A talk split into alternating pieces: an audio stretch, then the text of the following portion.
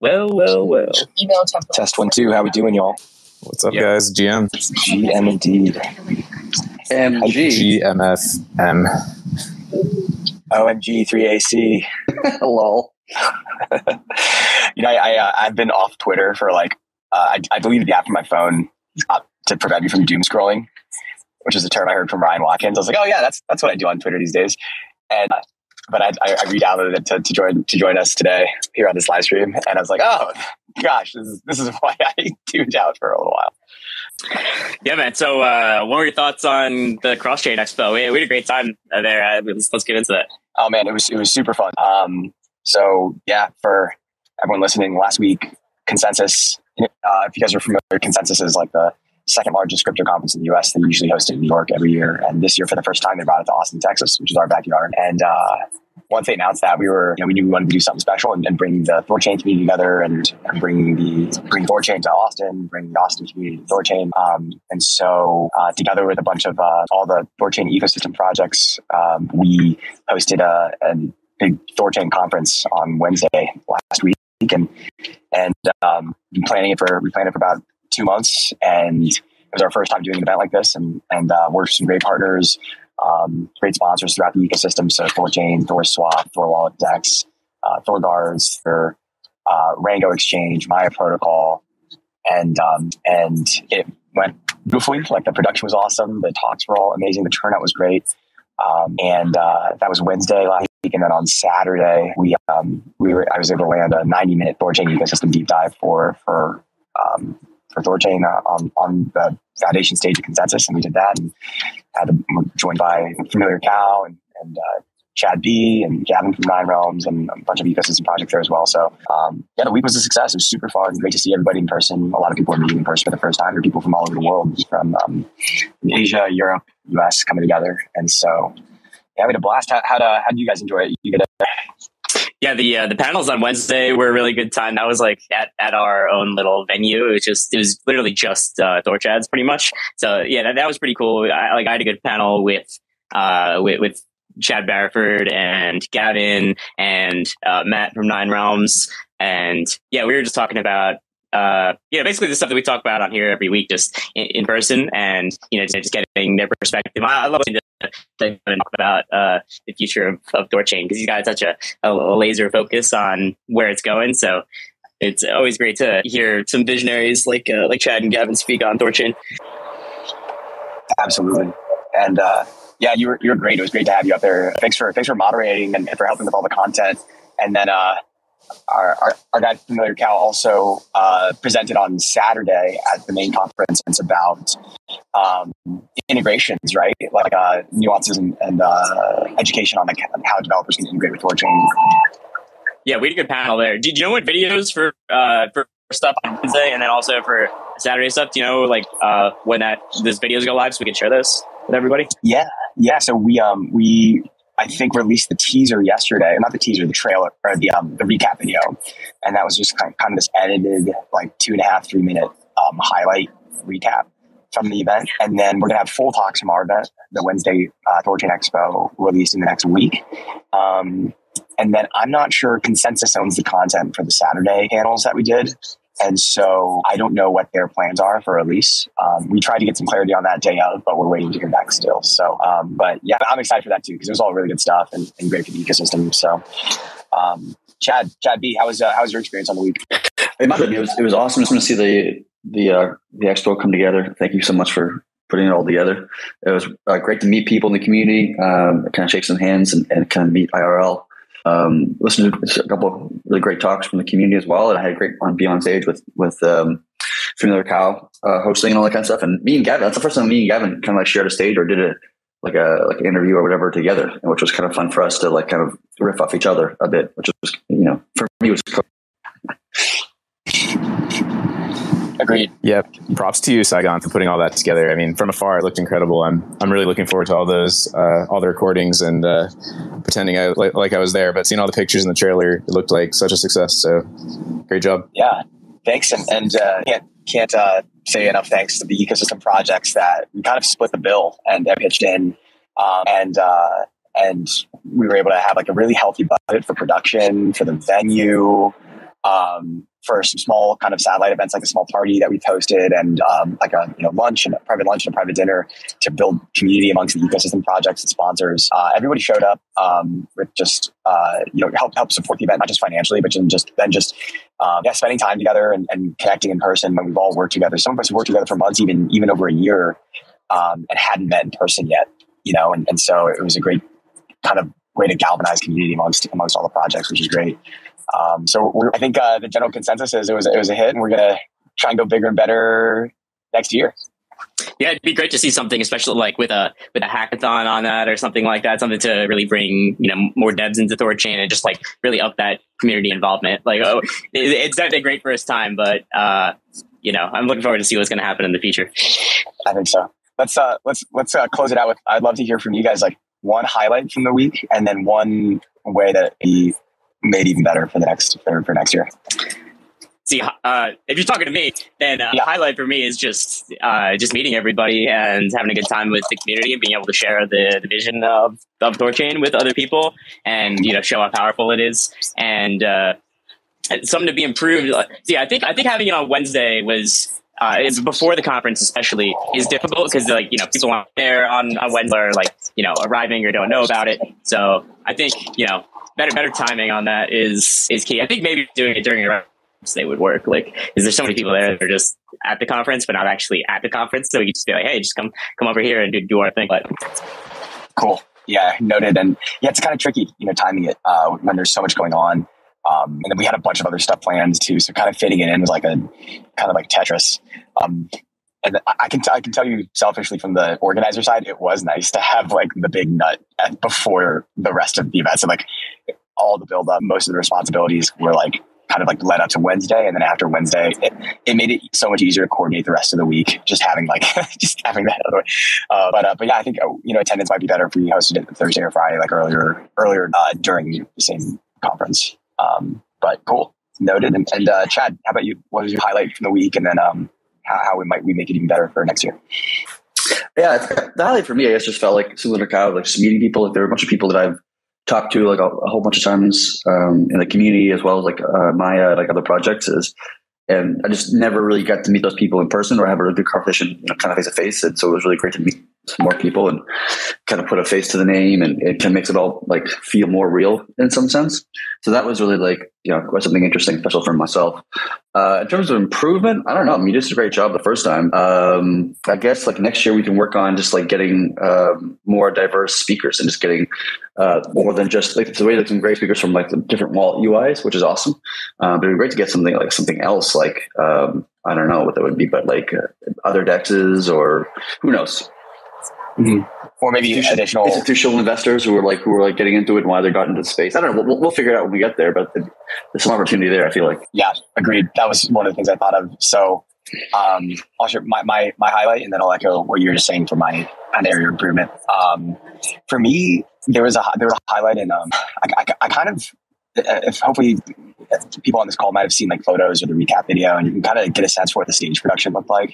Seeing, seeing that in, in person, but like we, we kind of like I told the production team directionally what what we were hoping for, like black stage, black backdrop and curtains, silver beaming, and like green accent lights, and um, green accent bars. But actually seeing that like being built, and it, it was it was actually honestly like a little bigger and more epic than I even had in mind when I when I saw it for the first time. I was like, holy shit, like wow! And uh, and then the first time I saw it was with uh, with a bunch of the the ecosystem partners and bonds. We had a private dinner the night before the event, and then we went to the venue uh, because the production team was there building building out. So we did like a private tour of the venue before before the the main event that was going to happen the next day, and just um, yeah, just like kind of seeing that come together uh, at the same time as all the ecosystem partners and sponsors, um, and all the excitement and energy from it. You know, like about to culminate in the event that was to happen the next day. I thought that was a really special moment. I really enjoyed that. So, um, and then um, the whole week was great. So it's hard to pick one, but that was one that sticks out in memory. And then um, and then for areas improvement, there are two things that I thought of for the expo were, um, to Chad's point, I think if I'm being honest, like I didn't, most of my, most of my like anxiety in my head was on like production of the event, right? So like the stage, all the things that happen that need to happen in person at the venue. Um, and some of the design elements, the posters, making sure that all the sponsors were, were represented well, and we're going to be happy with how they're represented. So there's a lot of thought and care that went into that. Um, the two aspects of the expo that I think we could we could uh, we could we could level up on it. one one was speakers. Um, we have a we had a great draw the sponsors, obviously, but then I think there was, to Chad's point, room to bring in um, other other speakers like like investors that are getting into it or other other protocols or DeFi protocols. Um, some maybe that are complementary or being built on top of Thorchain in the future, but um, but fleshing out a roster I think would be great. And the second one is marketing. Aside from getting listed on uh, the consensus um, official website, getting on some of the uh, crowdsourced calendars that people are creating, and then doing um, and then and then doing like some light social media stuff. Like we got gone a little bit harder on, on marketing and, and gotten even more even more people involved, and more butts and seats, and more people excited about blockchain. So um, yeah, those are kind of the, the my, my my reflection. But that said, uh, thank you guys so much for, for your participation and involvement and um, for the opportunity. Uh, it, was, it, was, such an honor, such a pleasure, and I'm looking forward to going bigger and better. Maybe maybe we uh, later this year, but definitely next year for sure too. We'll, we'll, we'll find some fun fun events to get together around and, and recreate magic. Sweet, thanks for having on, man. Great job. Awesome, thanks for having me. Um, I'm gonna hop off now and you guys do it, but uh, yeah, we'll talk again soon, y'all. Just want to get a quick shout out to Sunny in the audience, who is a uh, Sunny is uh, one of the founders of um, Osmosis, which is a great uh, cross-chain DEX in the Cosmos ecosystem. So I see him in the audience. Just want to wave hello. I was just about to say about this Atom integration that's incoming in the next week or two. Hmm. Yeah, so that's the next chain that we're looking at is is uh, is Gaia or, or the Atom token.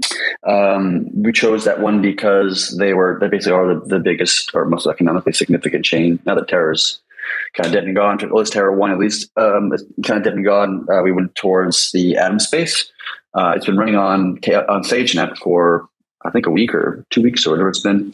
Um, the team decided to to not do an audit on that chain code just because it's just a fork of the Terra chain client, which is already been audited. So there's no need to audit twice. Uh, in addition to an external audit has already been audited internally as well by both the devs and the ThorSec team. So it just feels like that's been enough. So we're looking to add uh, go live with Atom probably in the next week, I think, maybe two weeks, depending on some things. Uh, and then you'll be able to create an Atom pool on the network and be able to swap in and out of Cosmos um, in a decentralized way.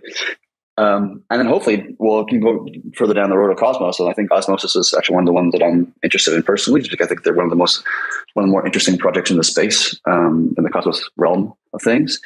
Um, and then integrating then uh, Cosmos itself to be a DEX aggregator would be like really big because that would allow um, people on the um, in the Cosmos ecosystem to swap in a single transaction from you know Atom, Osmo, you know, uh, Juno, or whatever into any asset on any chain in a single transaction. Uh, that includes layer ones, um, long tail assets on Yen chains, all of that stuff. So that's pretty powerful stuff. And so I, I have my eyes set on Osmosis and uh, to, to, do that at some point in the uh, in the future if we can if we can collaborate such. So would that look like an Osmo pool as well, or just through Dex aggregation uh, through the main Cosmos integration? Uh, both are possible. Um, which way we actually go would it make more sense to me to go? Uh, it's more functionally faster to go through Osmo, uh, and there's just less kind of transactions happening. But at the same time, um, the Osmo token is its market cap is, is much less than Atom, and so the pool probably wouldn't be as deep as the Atom pool. So it becomes like a kind of a thing that work out downstream. But either one could work. I think you'd have to use maybe even use interchain accounts, which is a new thing within the Cosmos space to like take Juno, swap it to, um, you know, I guess to Atom, and then have the Atom be sent into Thorchain. Thorchain swaps it to Ethereum, and then, and then Ethereum goes to 1inch or something like this, um, and then gets swapped to some sort of long tail asset. All that kind of happens in a single kind of workflow. So I guess you could probably just do it from just the Atom, I guess. Now that I think about it more, probably could just do with Atom without even integrating uh, the Osmo chain directly. Yeah, you could do a double swap on Osmosis or something like that. You can go through the, the Atom pool and then then from yeah. you know swap to Osmo and then uh, you know swap if if there's another target. Yeah, it's probably able to do either way. And I, I, to be honest, I don't know enough to, to, determine which one's more efficient. But they, I think it would work either way. We could probably do it just with the Atom chain integrated, and we could probably also do it if we integrated the Osmo chain directly as well, uh, which, which, would save an extra swap, I suppose. Uh, yeah, it would save because we could swap to Osmo in one transaction. I think. I think, but I think Osmo is different though. I think, if I'm not mistaken, they don't have a, a, a necessarily a base pair. Like it's not Osmo an, an asset in all cases. Most of the time, that's true, I think, but not in all. Sunny obviously would know stuff this head, of course. But my understanding correctly, which I could be uh, incorrect, is that uh, the Osmo is not in all pools, but it is in most pools, I think. But I'm not that familiar with it. Uh, but anyways, you swap to Osmo. I look at some Thorchain. Thorchain swaps it in two swaps to Ether, and then Ether gets sent to you know Uni, and then Uni swaps it to some long tail asset, or to Bitcoin, or to Litecoin, or Doge, or or Avalanche. I don't know, like whatever. Like you know, the, the kind of the whole thing opens up at that point. And I think I think I think that I think both Sunny and I uh, probably agree with each other of like that one of the goals of what we're trying to accomplish in the space, being a, a cross chain DEX, is to kind of create this feeling sense that even though these chains are all isolated from each other, they're independent entities that don't really have direct relationship with any other chain for the most part. We want to create this kind of world where, um, you know, in a transition, or it just makes it feel like it's all one ecosystem even though it's separate ecosystems in reality. And so I think we, both Sunny and I are, and, and the, the Thorchain team are like are pushing for this concept of to make this whole system um, feel uh, feel like one system instead of separated countries.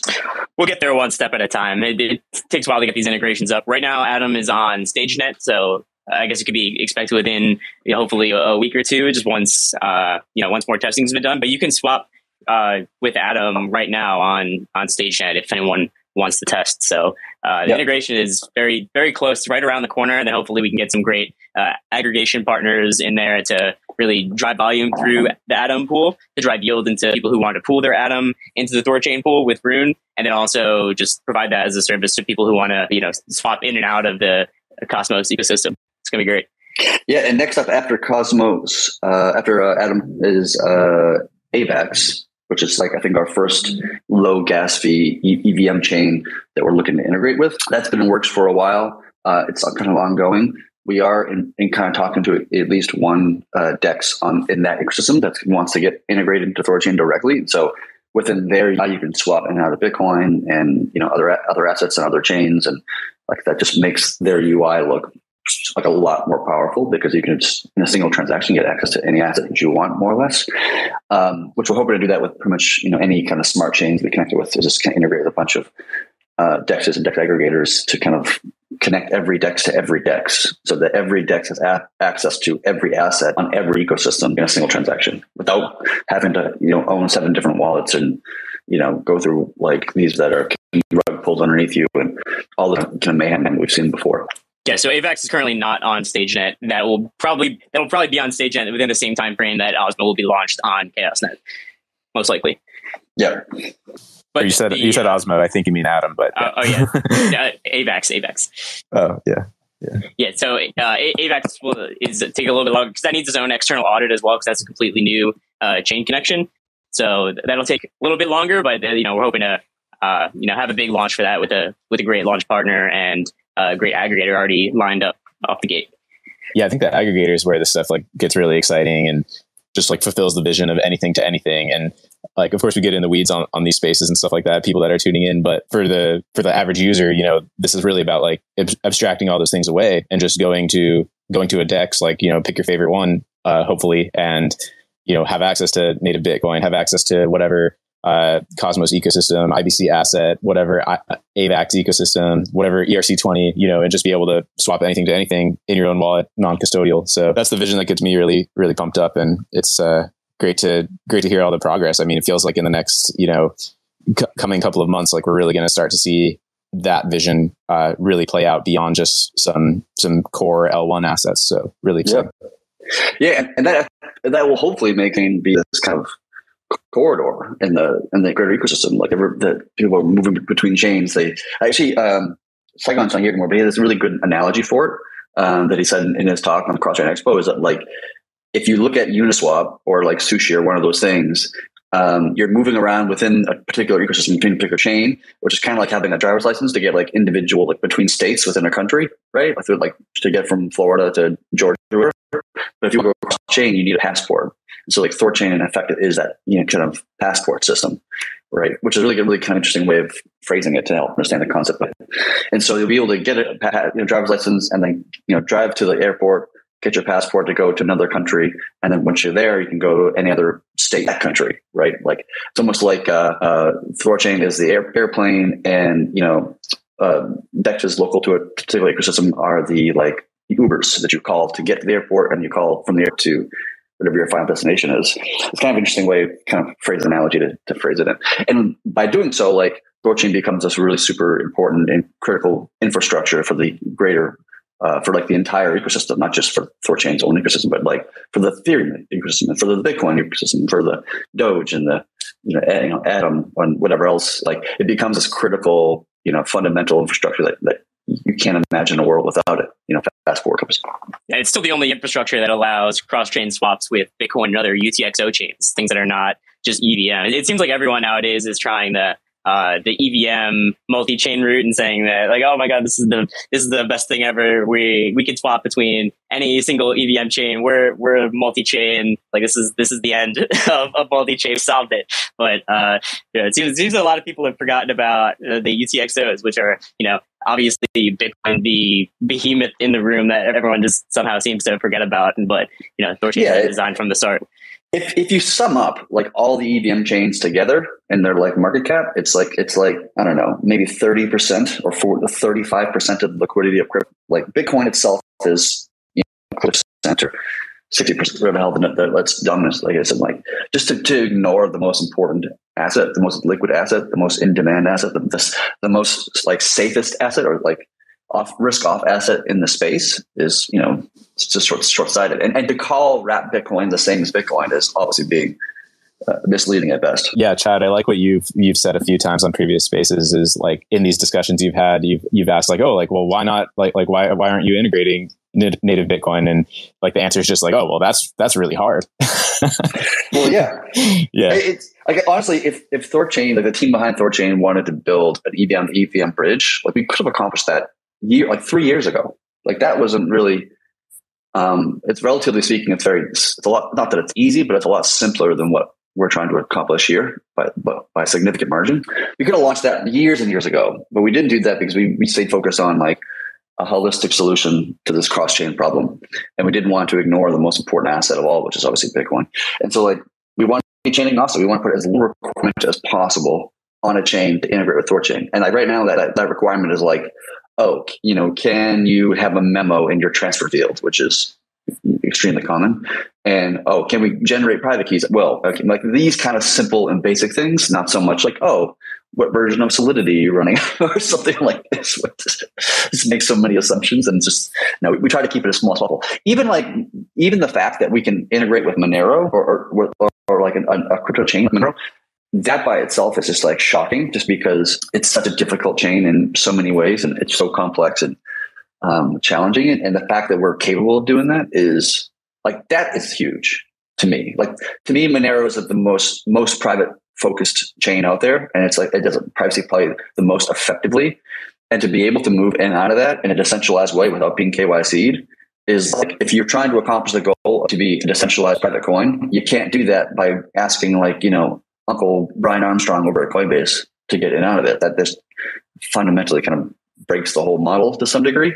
And the same thing with Bitcoin, like even if you're not looking for privacy, you're just looking for decentralization, um, being able to move in and out of it to, in a way that doesn't require KYC or, or ask permission is like critically important to achieve the goal that Bitcoin's trying to achieve for itself, right? Like, I, I can't argue. I can argue all day with some Bitcoin maxi why it needs Thorchain because be the world's most decentralized coin, but then require centralized entities to get in and out of it. That just fundamentally just breaks the whole point of it. Not the whole point of it, but like a significant part of it of like, hey, it's decentralized, but I have to ask Brian Armstrong to get out of it. Like that's just so uh, that that logic is just you know wraps upon itself like a pretzel. Or deposit your funds to like TradeOgre and hope that uh, your your funds aren't just irreversibly lost forever. well, yeah, trade trade ogre is kind of a funny one because it's just like this name, no KYC, but probably needs to be KYC. Probably will go to jail at some point. like that, just like I would I wouldn't put my funds in trade ogre for to be for any length of time and be very careful, especially large amounts of funds. But I mean, I, I, try, I don't put much funds into any any you know thing. Like I I even I had a little bit of funds in like BlockFi until recently. I'm just like, you know what, I'm just going to pull it out, and just because you never know what's going to happen. The CeFi the CeFi like it doesn't really serve lot of purpose or value just by holding in Coinbase or BlockFi or any of these services. It's like you're not really getting much of a yield or, or anything. And so just it just adds risk without reward. So just logically speaking, just like just get out of those things, pull out. Unless you're actively trading or you're doing a loan with BlockFi or something of this nature. But like if you're not, then just get your money out. You don't want 3AC or Celsius shit to, to be a way for you to lose money. So, uh, in other news, in in Thorchain, it seems that Terra is finally Ragnaroked and and gone. So it looks like those pools are uh, completely destroyed now. All the LPs have uh, like were automatically refunded the yep. remainder of their positions. So it seems that the the Terra debacle is finally behind us. Yeah, I think for I think until until people want to you know, maybe people want to add Terra 2 in the network. I don't know if that's going to be a thing or not a thing, but uh, for now, I think we're, we're done with Terra as a community until people feel differently about Terra 2. Yeah, it's kind of nice to finally put like some closure to it after after such a crazy uh, month. But it looks like uh, I mean I wasn't super on top of like any of the technical side or anything, but it seems like everything went super smooth with like the new because that was like needed to be coded from scratch basically right like there wasn't yeah. Like that that wasn't a thing that thorchain could just have done prior right? To just like ragnarok a pool like that. So it seems like everything went across pretty well from at least from from my standpoint. I mean we had the code in there before uh, but it was never really tested and it was never really like like it was like 95% done. But we never we, we had it set up for like ragnaroking an entire chain before like in single chain ChaosNet just because we wanted to ragnarok single chain ChaosNet but then, like, we didn't think that we were going to have to Ragnarok any pools or chains in, um, in multi chain. Like, we just didn't see that as a realistic outcome in the next couple of years. Which obviously that was wrong because Terra, you know, obviously collapsed. But like, do we just figure, well, we're adding like the, the, the main chains, like you know, Bitcoin and Bitcoin Cash and Ethereum. Like those things aren't dying, and they're going to remain economically, you know, significant for probably forever for the most part. Yeah, definitely an unexpected thing because uh, I, mean, I wouldn't be surprised if that's kind of the only time it really needs to be used in the next, who knows, five years or something like that. But. I mean, it, it, all depends. Like, I think the problem that we're going to have as a community is help as like defining which chains we want to add into the future. And so, like, part of it, like, if you're speaking objectively, the chain probably like Thorchain should not add any chains that are like younger than two years old or have, haven't gone through like at least a bull and a bear cycle just to prove their they're not like you know a flavor of the of the cycle in a sense, like a flavor of the week, flavor of the cycle. And so like you know, but that but the counter, but like next bull cycle can be some new thing about like the Terra equivalent or the Solana equivalent or like whatever it is that just kind of goes from you know, 10 cents to like $100 or something crazy in a relatively short period of time. And then everybody's gonna be like, oh, you have to add this thing. It's to be, it's here forever. It's to be the biggest thing ever. Like everybody's very bullish on it. All the all that kind of stuff. But then, you know, something happens. Like same thing with like Ohm and like other other projects that start off with a huge kind of explosion and you get like these diehard people behind it and people are saying it's going to be the future, blah, blah, blah. And then you know, that's not just, you know, that's why you have to wait like at least one bear and bull cycle to kind of really let the market decide in the long term, long term, like, of the long term viability of any given. Yeah, even then, like, I still feel like the Terra is kind of unique. Like something like Ohm is like still, you know, like, yeah, the price went down, but it didn't like literally, uh, you know, implode to actual zero and like some kind of catastrophe. Whereas like with Terra, like, so mo- most chains would probably like, yeah, maybe they kind of lose their hype, um, but they probably wouldn't need to be like extract out uh, in this kind of kind of like apocalyptic scenario that we just went through. Uh, probably a rare situation. Yeah, yeah, yeah. That's that's to be fair. That's that's. I mean, Terra is also the, most extreme example, right? But yeah, it's just something for the for the community and the node operators to like really kind of think about when they're deciding what change to add and like. And it's okay to make mistakes too. By the way, like if you had a chain and it doesn't work out, then that's fine too. Like it didn't hurt us as a project very much at all, and so it just you know, centralized exchanges do the same thing where they add new some new token or some new thing, and then zero. Like eventually, and but that's okay. We don't. We're not trying to pick like winners and losers per se. You know, we're just not trying to like spend months trying to add, add a new chain only to have it collapse two months later, whatever it is. Yeah, it's back to the chain agnostic. You know, what's economically significant? What does the community want? What's going to add the most value? Be the most important?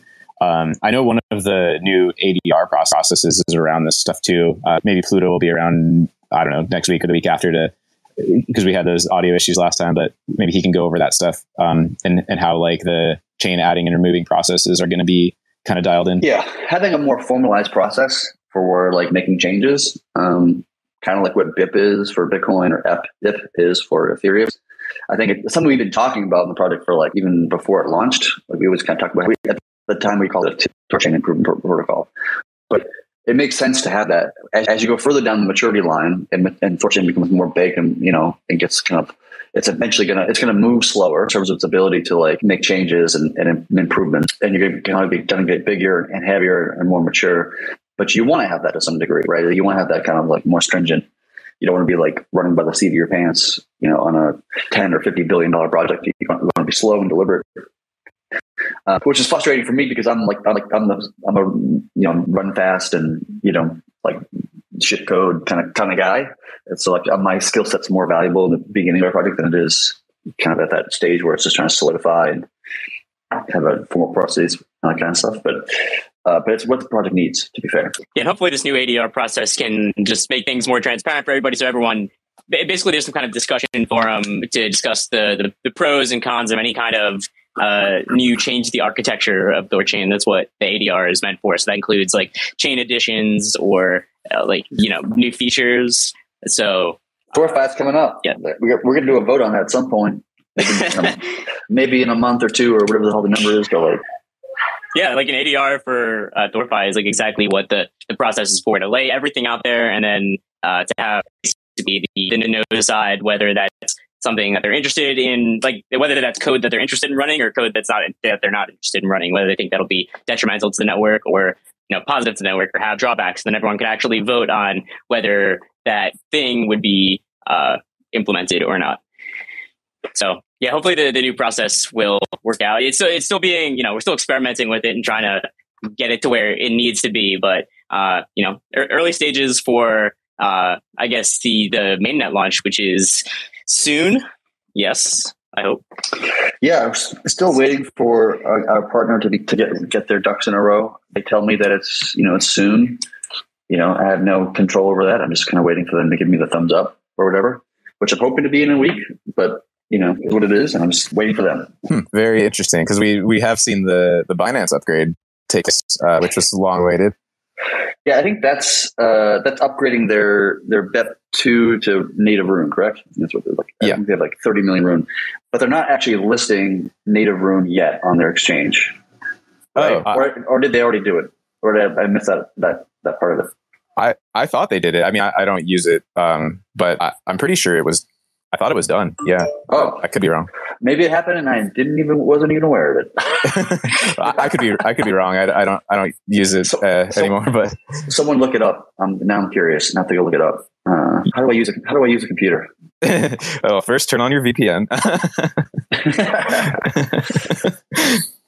I'm fairly sure it's they're on they're on native now. If anyone has confirmation, you can just request to come up. But yeah, I, I, think it is. If not, then it, it, will be integrated very soon. Like uh, we saw the other day that they were actually upgrading them with the, the upgrade alerts for huge amounts of, of runes, and so it looks like their supply is uh, partially, if not fully, upgraded already. Although I'm not sure, you know, they are allowing withdrawals and deposits right now. That's a, I guess that's another question. Yeah, I'm just googling to find out. I'll try to pull it up too as as we keep going here. Uh, see this. Here's on. So Binance has completed the swap of BEP2 uh, Thorchain. Binance completed, completed the mainnet swap of BEP2 Thorchain Rune. The conversion to mainnet Rune which token was conducted at a ratio one to one. Deposits and withdrawals for mainnet Rune are now open. Please note the withdrawals for BEP2 Rune tokens no longer be available. Blah, blah, blah. Uh, do not deposit BEP2 Rune. Please find your assigned Rune deposit. Yeah, I guess it is. Yep, you now deposit native Rune. Yep. So I guess I guess that's it. Oh, I thought yeah, it was the conversion of the co- the conversion of the coin, the coin, but not the swapping it. Well, LFG, I think I believe KuCoin announced they would be. I don't think that one's taking place from is that right? Does, do you guys know? I, am not actually 100 percent sure about that. I posted that it was, but I think that it might not be. I think it was just that ah. Rune USDC or T new, new, pairing. I don't. I don't know if they've actually announced anything yet for KuCoin. Yeah, unfortunately, I don't actually have a Binance uh, .com account because I'm an American, so they don't let me in there, so I can't actually like look for the you know thing. But but yeah, it looks like it's it's, uh, it's live. So I guess we're basically you know probably made it in, in you know this week or next week. Well, it's just yeah, amazing. Yeah, should be next week. Here, Asian's going to come up here for a second. Yeah. Hey, what's up, Asian? Some of that like CEX stuff. Um, I was talking to the guys from Huobi and KuCoin, and they were also at Crosschain, and they were looking to uh, list native rune. So just a little bit of alpha there. Yeah, man, that's great. More the more listing, I guess, the better in some ways. The only risk though for this is that um, we always want to maintain that that runes like swap volume is predominantly on on our own exchange. So having having a bunch of different um, sectors are, are, are a good thing, but we don't want a place where I mean, this is all in the economic white paper. If you guys read it, uh, that was written like a couple of years ago. But we want to make sure that Rune maintains a trade volume of, of. Like the most of the, the kind of weight behind the trade volume is in our own in our own chain, our own network, which I think is naturally going to happen. So I'm not too worried about it. Yeah, I think it'd be natural, but how? Like, are there? Do you have thoughts on like how you would influence that? Like, are there things that can kind of steer it in that direction if if needed, or Um, not like we can do it in, ter- in terms of like steering it, or we can like we can message, you know, we can tell some some some, some or ask them, request them to like to, to delist the token, I guess, in, in more extreme scenarios. But, but I, th- I think the the benefit of having something like this is that uh, it'll cause arbitrage to be able to arbitrage more efficiently, right, from like Bitcoin to Rune to other assets. And I think because of that, the trade volume will inherent or most likely be uh, uh, in Thorchain because if you're gonna if you see like a Bitcoin, if you trade Bitcoin to Ethereum as an arb as an arb opportunity because the Bitcoin price is is you know high relative to where it should be, and the, and the Ethereum price is low where it should be. You have an arbitrage opportunity there. And when you trade hundred dollars of you know Bitcoin to get hundred dollars of, of Ethereum, you're actually trading Rune twice. You're actually, you're actually increasing the, the trade volume of Rune by two x by two hundred dollars in this hypothetical. And so I think that the, it's obviously I'm saying the DEX to, to Arbit, it's just going to create a lot of the, the, the volume to be most of the volume to be on the network itself. But I could be wrong. We'll see. Another benefit of having uh, you know native rune on centralized exchanges is just arbitrage. It makes it just will naturally t- trend towards higher volume as there's more you know price correctors. Basically, there's there's more markets to uh, as there's more markets to buy and sell rune on, even though they might not be as liquid as uh, you know Thorchain's pools itself. That's another uh, avenue to correct pool prices on Thorchain. So going along with uh, with mainnet switch, the the other big thing that's happening at mainnet besides you know just the actual uh, you know the, the, the around the upgrade itself, I guess, is uh, kill switch from uh, basically the, the, the kill switch of ERC20 and BEP2 Rune. So if anyone here does hold Rune and it's not in a in a Thor one address, uh, you should definitely make sure you upgrade before the kill switch uh, gets turned on, which which won't be for a little bit because nodes need to vote on the, the start date and the end date for the kill switch. Basically, when the redemption stop stop being one to one and start you know ticking down by by the day until it gets to zero to one, you can't upgrade at all anymore without losing all of your value. Uh, if you currently hold ERC20 or BEP2 Rune, then uh, if you're listening to this now and you, and you don't have your Rune in a Thor one address, or if you're holding it on a centralized exchange, you should likely be okay. But it's still recommended that you uh, upgrade to native Rune if you can. Sure. Uh, as it stands for right now, when we go through the process of like putting the kill switch to a vote by node operators, I think the the the vote will be like should we start it in a month when this like this thing starts and then the duration of the thing is, is one year so like after the first month you get like you know 11 twelfths of the rune that you would be getting and after like six months you get half of the rune you'd be getting and after 12 months you get zero and so like it, will just kind of slowly kind of ramp down over the course of a year um, so people have had basically uh, over two years to swap their BEP2 or ERC20 rune into native rune, which is, you know, a long period of time and something we've been talking about for a long period of time and, and pushing for. It's the final kind of push to get people off of those assets and so we can retire them and get rid of the kill switch, uh, the switch entirely.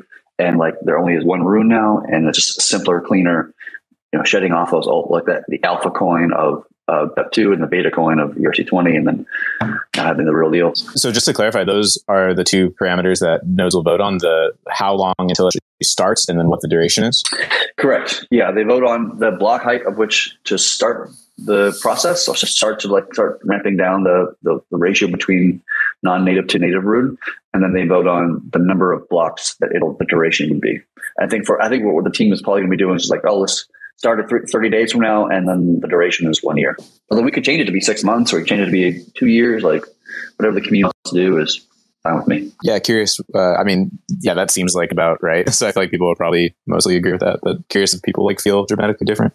Yeah, you, but you just know at the same time like people are going to get upset about it. Like at some point, six months from now, somebody's gonna be like, "Oh, I didn't know I had to upgrade my ERC20 rune or or whatever." But the funny thing is, like we've we've been like you know, uh, grilled on Twitter about, you know, uh, just like NFT airdrops and this kind of thing, where people get their runes kind of yanked from them. And people like call for like, oh, let's let's upgrade the token to fix the bug, blah blah blah, which wasn't a bug. It was actually commented in the code of why that was done that way. But um, we kind of did that. We said, oh yeah, there's a new token. It's called Native Rune. Switch to it, and then like people continue to hold the old asset. And so it's like, what more can we do? Yeah, that does seem to be like really the only concern is just some people are inevitably going to be just like sitting on some ERC20 or, or BEP2 rune somewhere and just completely not paying attention. But I don't know. Yeah. yeah. But we can't also, at the same time, we can't allow people who aren't paying attention to be the reason why we can't move forward in the project, right? To, to shed you know, like it's it's this kind of this weird balance of like, well, we don't want you know to piss anybody off. The, the Rune holders and the part of the community, and like we want to make sure they they're all good and all this kind of stuff. But at the same time, we can't just like infinitely, you know, sit on assets that are you know counterproductive for the, the protocol. Like it's confusing. Are three different Runes and which one's doing, and like it just creates complexity and like you know, especially for newcomers into the space. We want to keep it clean, simple, shed the old beta stuff, move on to mainnet. For sure, makes sense. Should we move on to some questions? Yeah. Is there, anything else you want to talk about, Chad? The only thing I'm, I'm I want to talk about because I'm excited about it is this whole like yield, yield bearing synthetics concept. Um, I think this is what I'm like what I'm gunning for these days. Uh, now that ThorFi has been kind of like hung up for a while. Um, this is big uh, in many ways.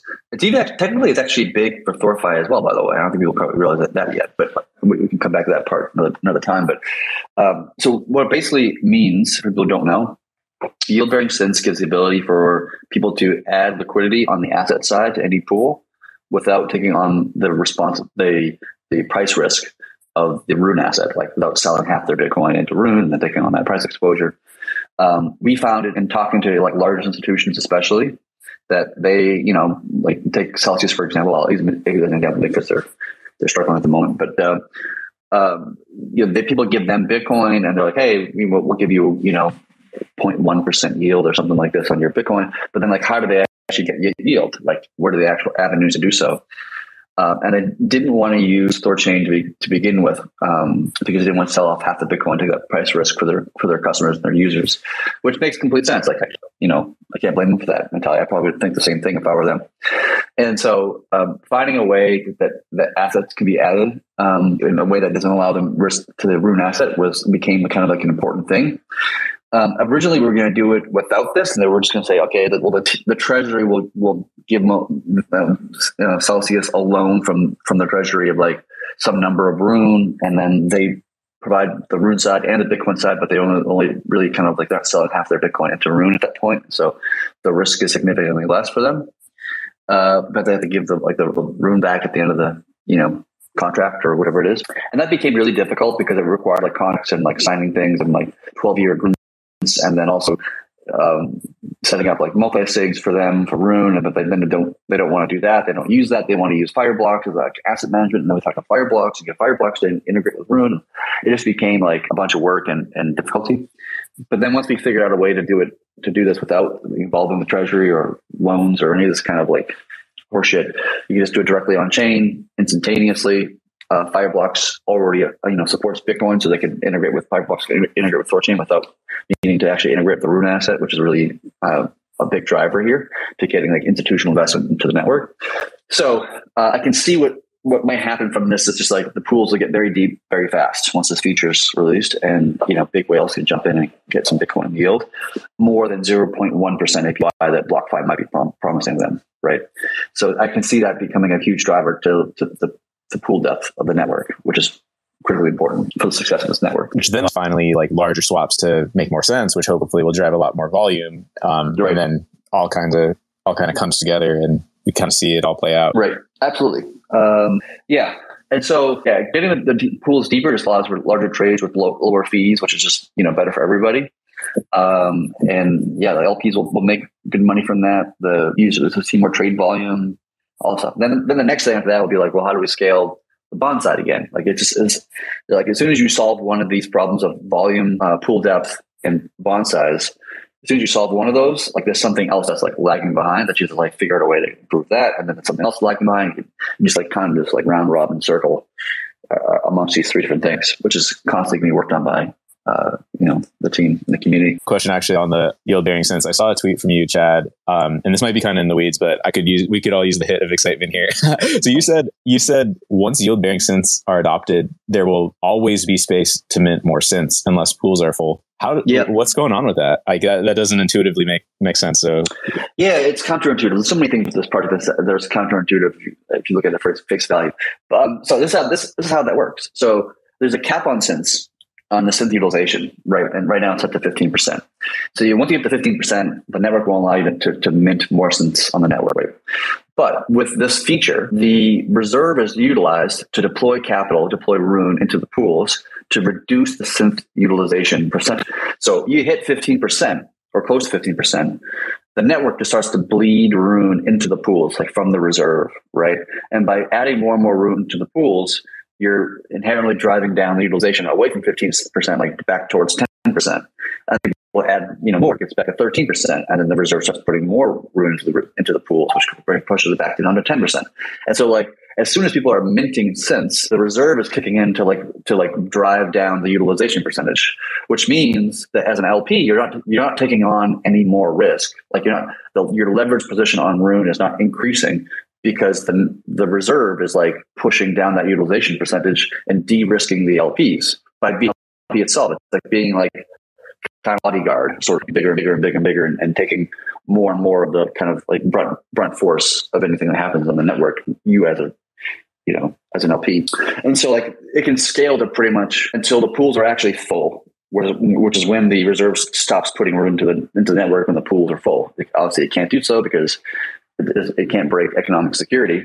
And so it just like stops at that point, and then we hit the cap, and that's when you can't get any higher than that. But as long as the pools are not full, the network will constantly apply downward pressure on the synth, the synth utilization to always create more space for ARBs to ARB or for people to you know deposit more Bitcoin to the network to get a yield on it. Awesome, that's really cool. Yeah, it makes sense. So yeah. yeah, it's not it's not like continuing to leverage the existing LPs. Rather, this way, it's just kind of like scaling up the depth uh, nearly like to there. So right, and the, the, the other thing that people like haven't really quite figured out yet about the design is that like if um, if you're in a place where uh, an LP withdraws and the synth utilization um, uh, decreases, the network may deploy or so utilization increases. Excuse me, the network will deploy more Rune into the network into the into the pool, and so like you effectively have the reserves becoming a protocol owned liquidity.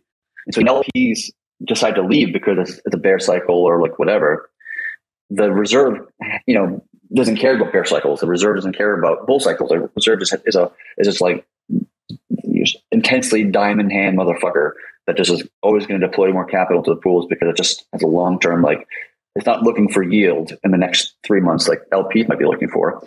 It's looking for supporting the network for the like years, decades that's like the time frame that the, the, the reserves kind of thinking in. And so like even if people start leaving the network as like LPs might do it in a bear cycle, the reserve kind of kicks in and starts deploying more capital, right? Yeah, that's really cool because like yeah, in a, in a bear cycle, people would still want yield on just their Bitcoin. They, they would still be happy to probably take the single sided. Um, but they might not want the LP exposure. But then if the reserve can take that side, then you still maintain the depth. You still have like good potential for swaps and everything can kind of still uh, go on and work with the with like the latest thoughts on on single sided. Um, would there still be that um, that design where there would be single sided rune as well, and the reserve kicks in after a point, or is no, it see, towards?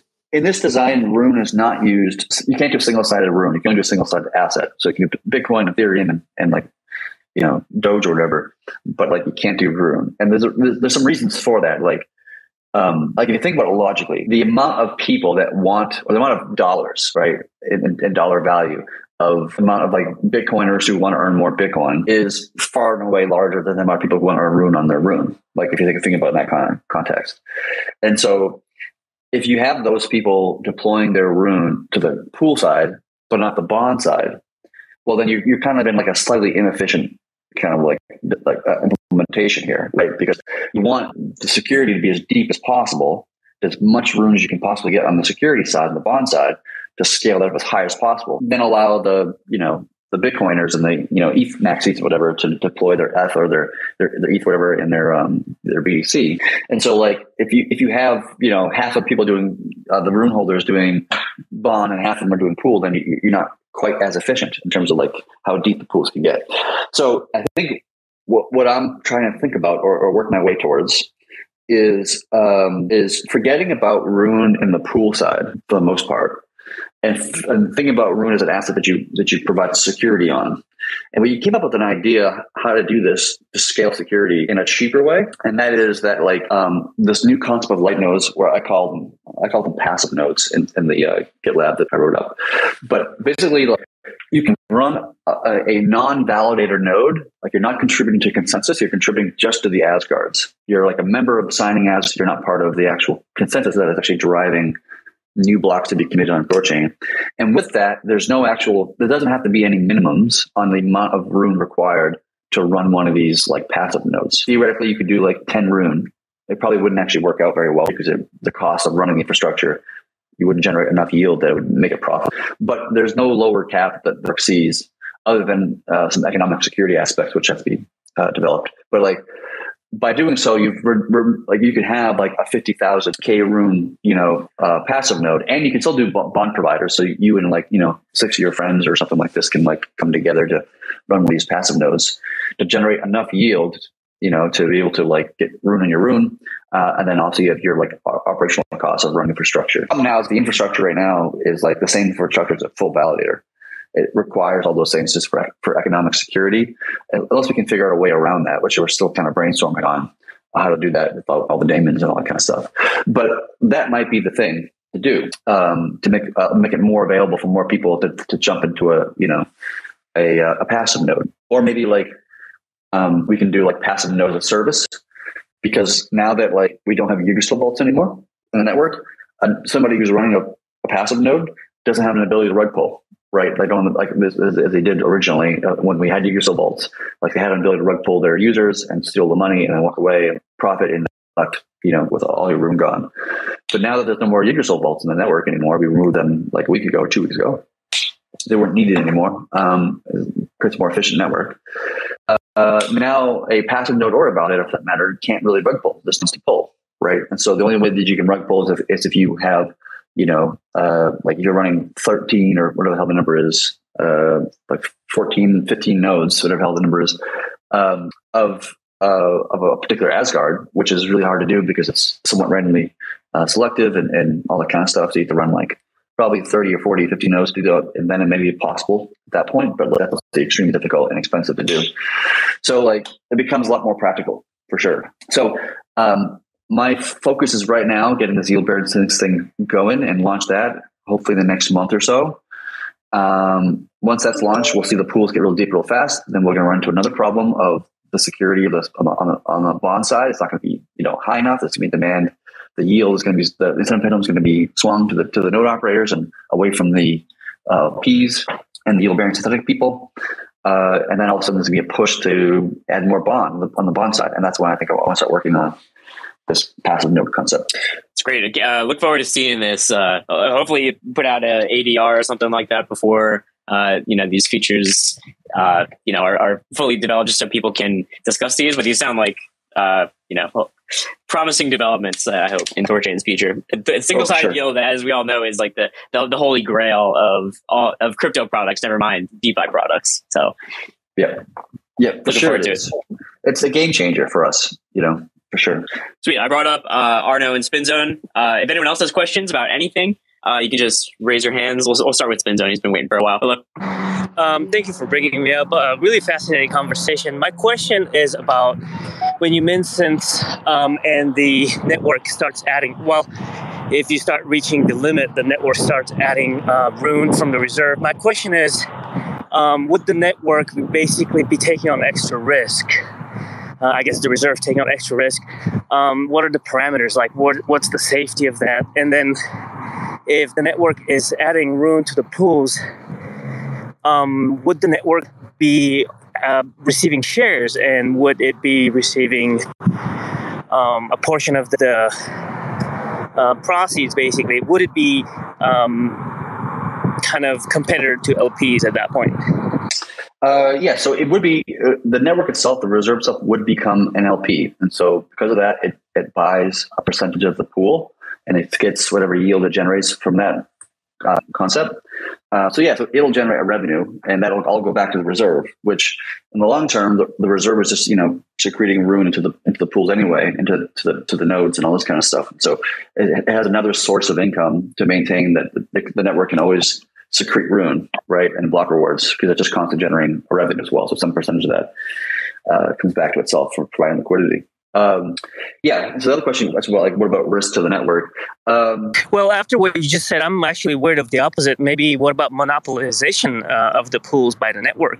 In that case, oh, I, I, there's a part of me that hopes that happens. Like that's a that's a possibility. Like an outcome from this concept is that like just the LPs just leave, and all that's left is basically the the reserve and a bunch of yield bearing synthetics.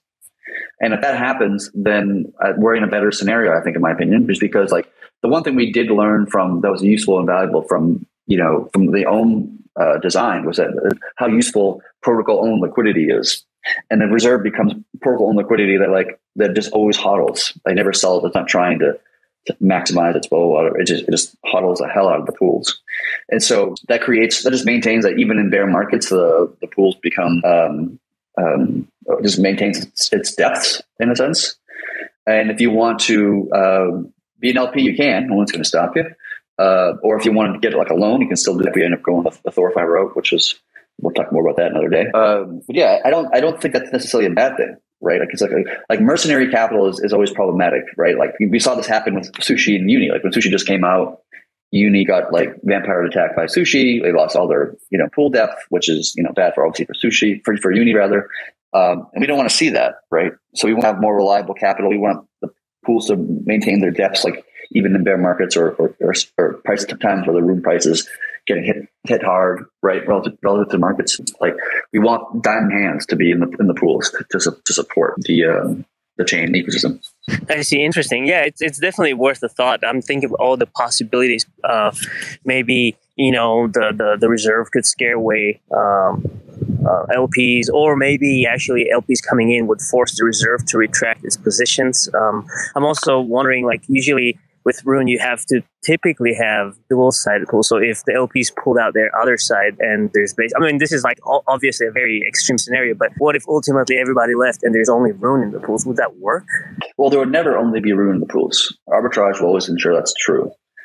Right. So like even even if all the LPs leave, the pools will effectively remain the same because as LPs are leaving, the reserve steps in steps in while they're you know to replace their position more or less, right? And and who will own the other? Like let's say Bitcoin Rune pool. LPs leave, they take their Bitcoin with this. Is the network going to own Bitcoin at that point? Yeah, the network, the, the reserve itself will will have will be effectively price exposed to Bitcoin and price exposed to Ethereum and price exposed to to Doge and all these things. Effectively, it's like it's investing into like an ETF. You can think of it that way that the network is now you know long on Rune, but it's just it's long on crypto in general. It's just it's, it's just acquiring you know more or less all the gas assets, the primary asset per chain. And it's just kind of like taking a long term um, position on crypto in general. Thank you. I'll be marinating on this for a little bit. I appreciate um, you answering my questions. You guys are awesome. Yeah, no worries. Thanks, Arno. Uh, Spin Zone, you there?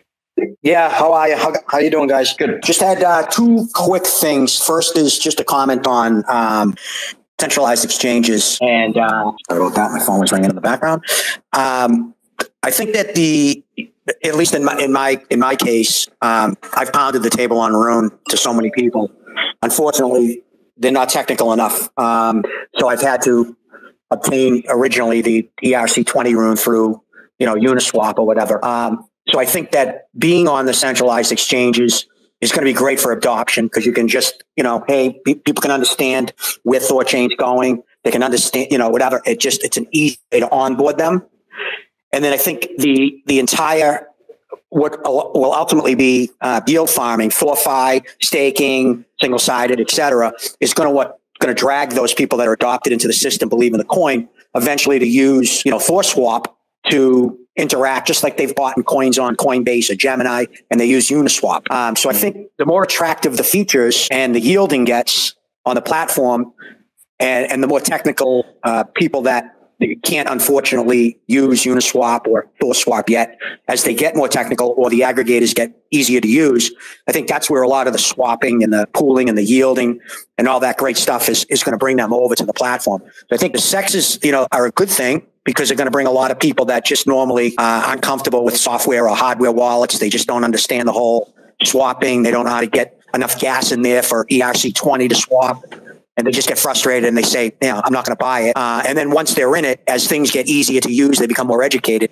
That's when they'll come over to the platform I think, uh, to get yield, just like they, again, they did with Bitcoin and Ethereum on BlockFi or Lending or some of the other places where they just moved off of uh, one exchange to, to another uh, to take advantage of, of again, yield. Mm-hmm. So I wanted to say that I think there's a benefit to the, to the centralized exchange to at least adoption in the early stages of, of kind of the non-technical people, which I think for the most part in crypto, there's more of them than there are of us at this point. Um, and I think it's just healthy to get them into the system and then they'll participate as they feel more comfortable.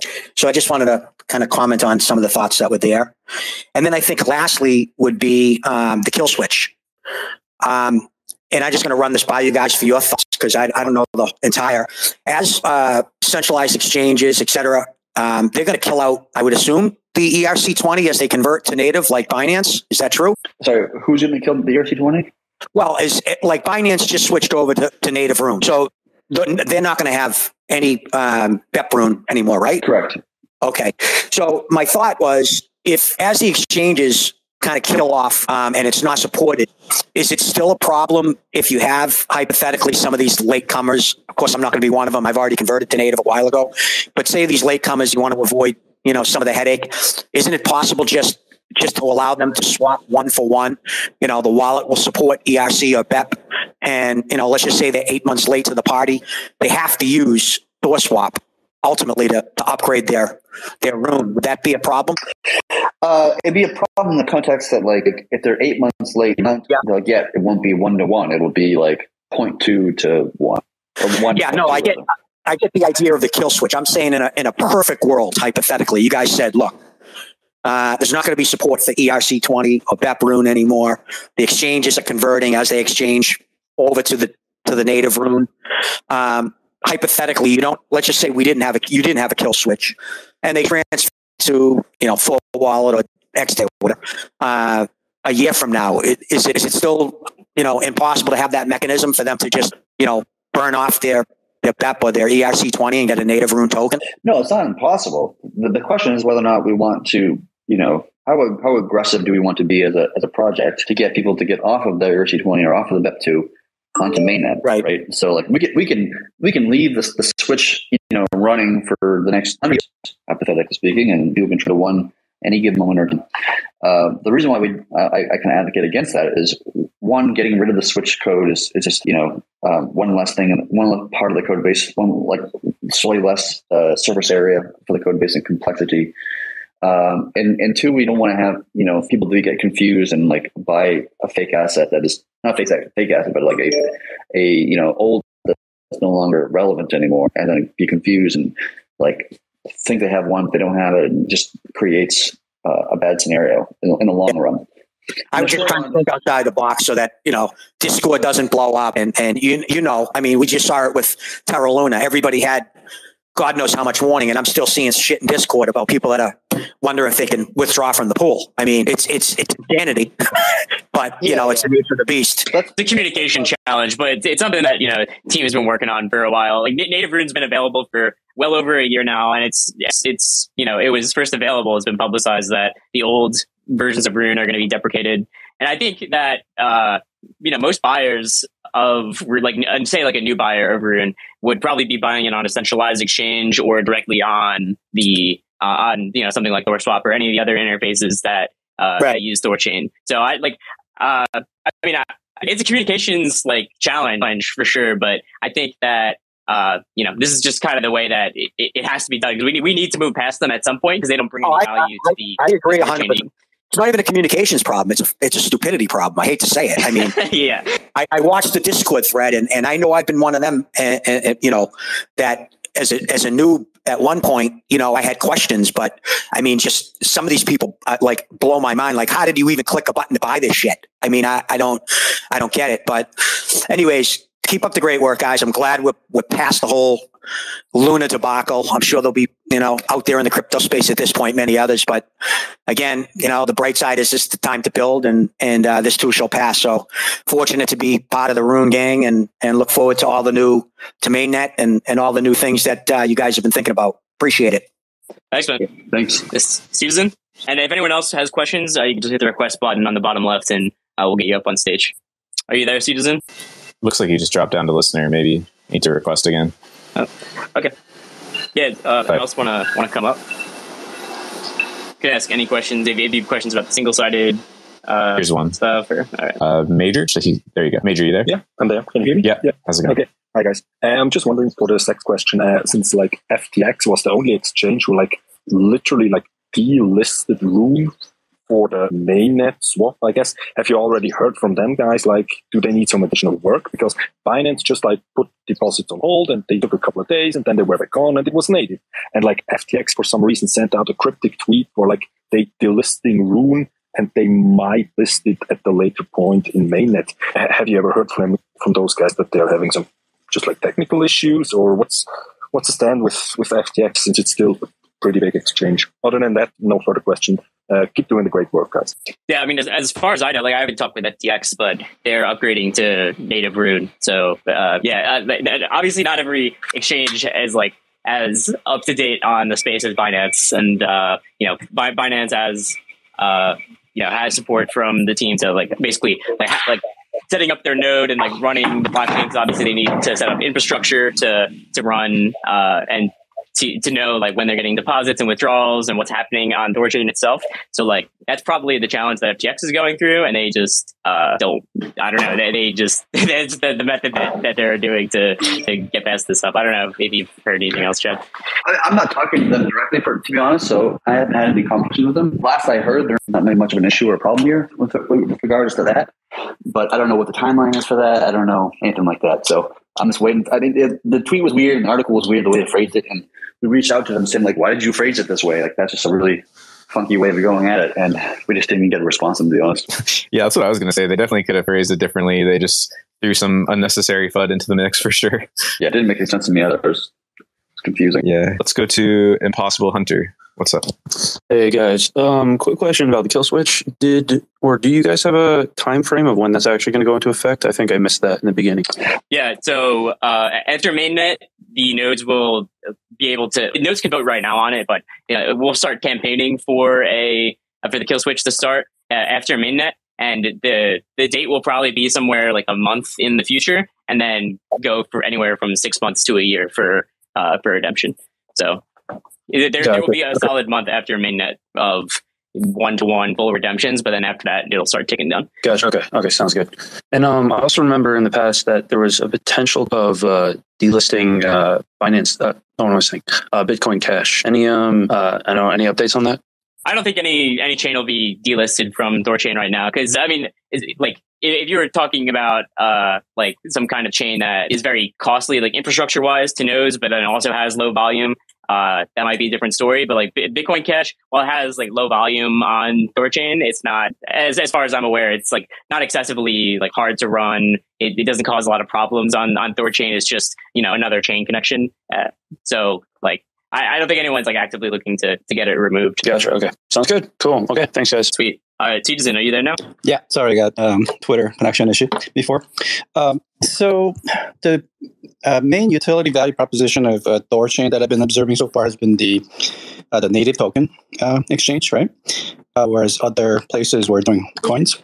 Uh, with the Osmosis chain now introducing native tokens on their DEX and their ability to control uh, vertically uh, with their uh, Keplr wallets, and now uh, below uh, Dex itself, where they're becoming a hub where they're inviting all the former Luna developers to launch their own apps on. How does a uh, Thorchain compete with that, or what does a co-opetition picture look like going forward? Uh, hello, I have questions for this project. Can you hear me? Hey, sorry, can you please mute your mic? Thanks. Uh, yeah, so uh, to my knowledge, I, I don't think uh, Osmosis is doing anything with layer ones. Uh, it's not structured to do so. It is talking about like using Axelar as a bridge to get into the Ethereum and like other spaces. um, which I think was voted on as a community a while back as like the mechanism to create like Ethereum on Osmosis, but it's, it's a bridge just like any other, not actually layer one. It's using some sort of wrapped asset. Technically, Osmosis doesn't work with any layer ones, even within Cosmos, because uh, even you know Atom on Osmosis is technically a wrapped asset. It's you're locking the Atom token on the Atom chain, and then you're minting a new token on the other side that represents that one to one ratio, and then you're putting that into a pool. So technically, they don't have access to any layer one assets. Only Osmo itself is the only layer one that they have to interact with. Well, that's that's what I thought too, because they were doing the uh, using Axelar as a, a, bridge. They had the uh, WF and uh, wrapped uh, coins using Axelar. Um, but on the recent conference, I think it was out in uh, Texas, where um, Sunny uh, released the screen image of ETH and AVAX uh, exchanging on Osmosis. And so I texted him, or I tweeted asked him if that's actually a native token like on Thorchain, and he said, yes, it is. So I was kind of surprised by that. Uh, uh, he, has been talking about like something akin to like a ThorFi or uh, lending exchange on DEX and all that stuff before as well. And he's been a fan of Thorchain, I know that. Um, so uh, this is obviously the, something that Osmosis Lab has been working on that they released uh, or, uh, unveiled at the recent conference, and it's not on their chain yet, but it looks like it's coming online. Yeah, um, I'd be curious to like shoot me uh, that, that tweet that you referred to. Just like I want to kind of read it more in depth, but yeah, my understanding. Yeah, I'll send you the DM on that um, a screenshot and the exchange that I had with them. Yeah, that'd be cool. Yeah, we can. Yeah, works. Yeah, but but Thorchain is still the only uh, you know cross chain DEX that can support these UTXO chains. I mean, like I guess it really depends on how they're implementing it, but it's it seems very unlikely they'd be able to implement something like Thorchain does with support for uh, you know Bitcoin or other UTXO chains like outside of the EVM space. Well, like think about it this way: like their validators, they don't run Bitcoin nodes, right? So if they're dealing with Bitcoin, they have to they have to offload that something to somebody else. And if they're offloading that something to something else, they're the ones that's doing the layer one interaction, and then they're receiving some sort of like wrapped asset effectively. So uh, unless they're like they're they're forking Thorchain code and they're just they're taking the Bifrost code specifically and they're going to like redo Thorchain in their own code, which I haven't heard anything remotely close to that. But I don't. It's not technically possible for them to integrate with Bitcoin directly without their validators running Bitcoin nodes. Yeah, I mean, knowing like how many uh, lines of code that are, that are involved in the com- complexity of the Thorchain, I, that's, I mean, it really caught me off guard, and that's why I specifically asked. It's like they, uh, Sunny's been talking about, um, I mean, because they're they're big on the easy UI UX inter- uh, interface, and that's how they get most of their users. Uh, so he's been talking about making the UI simpler, and that's why I initially asked him uh, whether it was just a UI trick, right? So that because that would be kind of dangerous because like people are led to believe without that little uh, W in front of it, uh, it's like if it says ETH and AVAX directly, they're to assume that they're buying the real token, and that's why I specifically asked them if it was a UI trick or um, the native token like Thorchain, and he, he, his answer was simple: yeah, like it is a native token. So we'll, we'll see. I mean, it's it's it's quite interesting because so far Thorchain was the only one that could do that. Yeah, I'm curious to yeah. see that too. I'll try to find it. Um, but yeah, I mean, you, you, even said it was within Keplr but within Keplr you can't have like native ETH or, or AVAX. So I'm kind of yeah. I, will send I'll send you guys a direct uh, direct um, uh, yeah. tweet uh, section on that so that you guys can look into that further. Yeah, yeah maybe he's just talking about the aggregator. he's, he's, just aggregating. He's just aggregating. Yeah, that, uh, maybe it was a low key announcement. so it's it's it's not like Thorchain. It is Thorchain what, what, do you mean? What do you mean? They they incorporated Thorchain? Possibly. That, I was talking about that in the beginning of the call, like them integrating with Thorchain so that they can they can support layer one Bitcoin without actually holding any Bitcoin themselves. And so they just send the Thorchain like chain, like send some Osmo, or send some Atom, whatever, and then it gets swapped to Bitcoin on the Thorchain side and sends you know some Bitcoin, to someone's BC one address, right? So, so from from their UI, like the users don't know anything about it. They just know that they're swapping a native coin to native coin on Osmosis without knowing that it's Thorchain or anything like that. Right. They would have no idea that's happening in the in the background. Theoretically, right? I mean, I don't think it, I don't think this has been like anything officially announced, right? But in that case, they would they would still need a native wallet for the the chain they're swapping to or from. Um, so I, I, suppose we'll see what, what's actually happening there. Yeah, I think they would have to upgrade the Keplr wallet or something like this, or to allow it. I don't know. It's to figure it out with time, I guess. But it's totally possible to accomplish. Yeah, and, uh, like our team is definitely open to, to helping Osmosis solve this problem, especially uh, you know whatever we can do with on the aggregator front. Sunny was just in here earlier. You probably weren't in the, in the call at the very beginning, but uh, yeah, he, he, was in here. We were just talking about the, the Atom integration and how that could basically interface with uh, Osmosis. So uh, you know, hopefully we get them on board for an aggregator, and yeah, then we can offer real native support for uh, you know real native swaps between Cosmos and you know all the other stuff. So.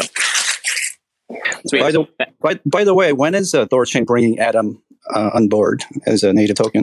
Atom is on StageNet right now, and it should likely be launched next week, possibly the week after if there's delays. But everything is is basically ready. It's on it's on StageNet and just being tested right now. So everything's looking good for for Atom like very very soon. And Avax is a little further off. It's not on StageNet yet, and that'll need an independent audit uh, before it would go live on mainnet. All right, thanks for coming on, man. All right, yeah, let's go to uh, Gokhan. Sorry for cutting you off earlier. What's up? Hello, uh, can you hear me? Got Yep. BRB. Uh, first of all, thanks for allowing to me. Uh, I have questions, uh, basically two questions. Uh, do you think it will be the best project for uh, decentralized finance for year for this year?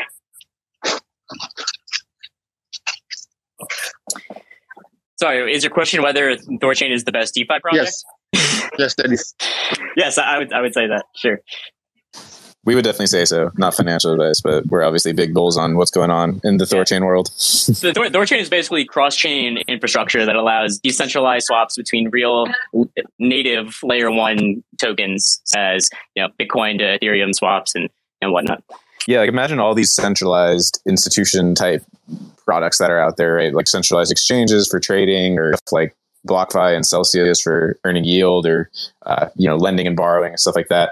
Like Thorchain is really a way to achieve all of those same goals, but without the company in the middle, which is really the like vision of crypto from the beginning. That has kind of been uh, like slapped together with centralized companies on top of it to make this stuff possible. So, you know, Thorchain is really like, uh, from my perspective, basically the most important project going in, in the DeFi space. Obviously, take it with a grain of salt. This is a Thorchain weekly lad space. Yeah. So, yeah. Any, any, other any other questions from you, sir? Yeah, you can ask it. Uh, hello. Uh, my first, uh, my second question. Uh, Thorchain will there an upgrade to this year? Sorry, what was that? Repeat that. Uh, Thorchain will there an upgrade for this year? Thorchain be going into mainnet in a week and in some change, if that's your question. It'll it'll be on operation for the, the indefinite future. It, it won't be going anywhere. Okay, so thanks. Sweet. Thanks, man. Uh, let's go to total value.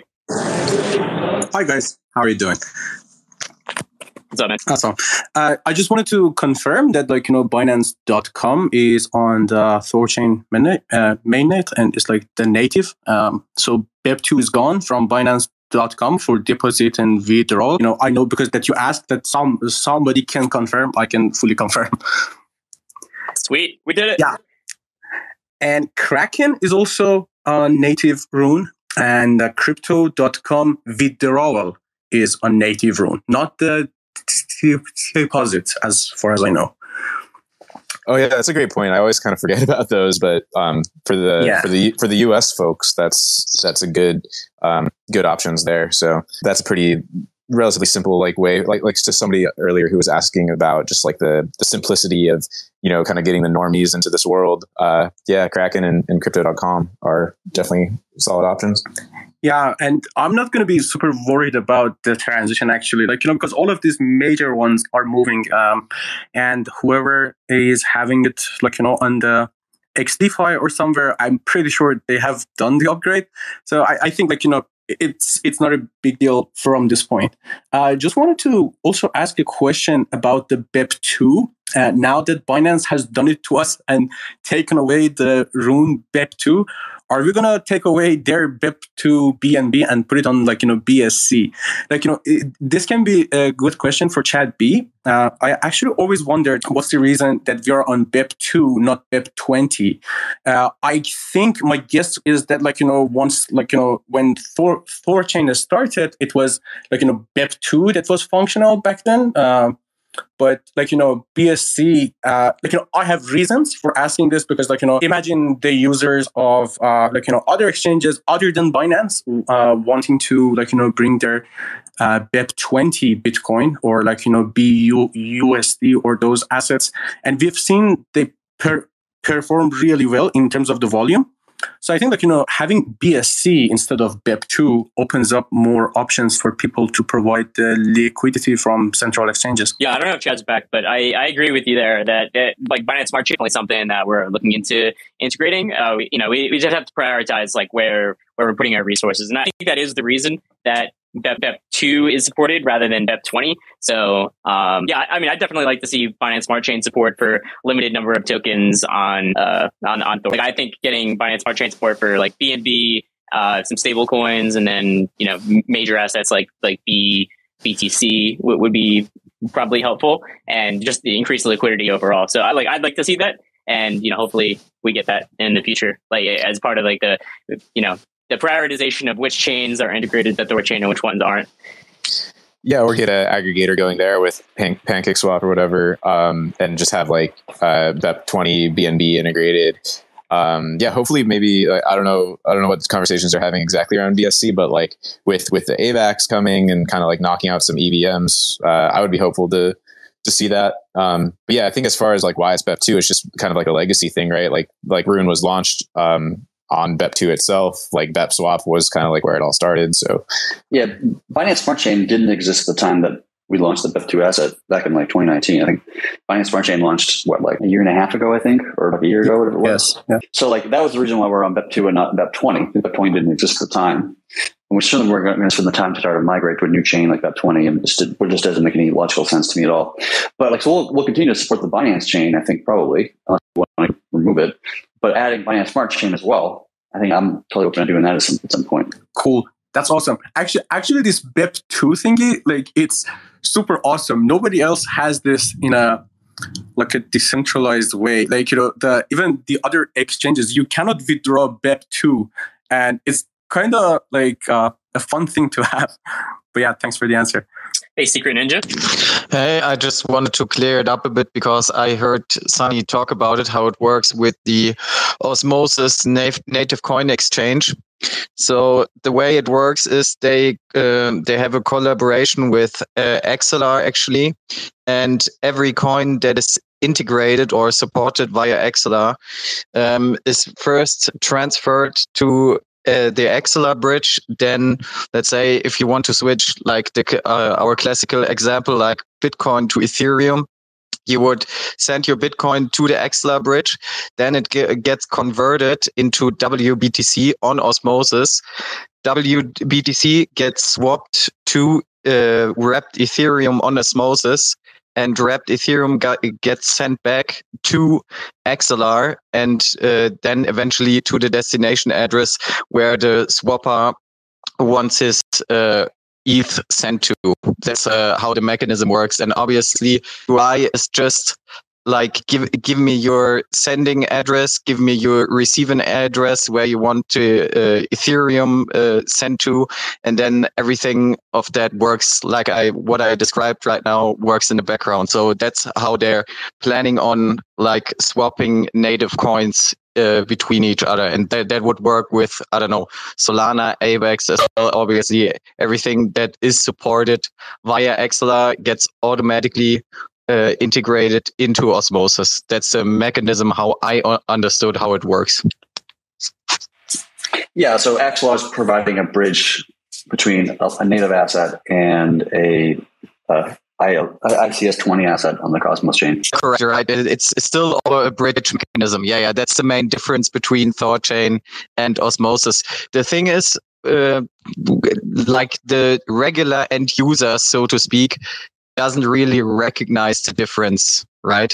I mean, if you're if you're a swapper, you probably wouldn't recognize much of a difference because you're you're transient in your exposure to the wrapped asset. Uh, but to somebody who's LPing that that wrapped asset, they're you know they have long term exposure to the health of the bridge. That is true. Yeah, yeah. That that uh, that is also like because I, I'm a fan of both projects actually, and um, I I provided liquidity for both projects.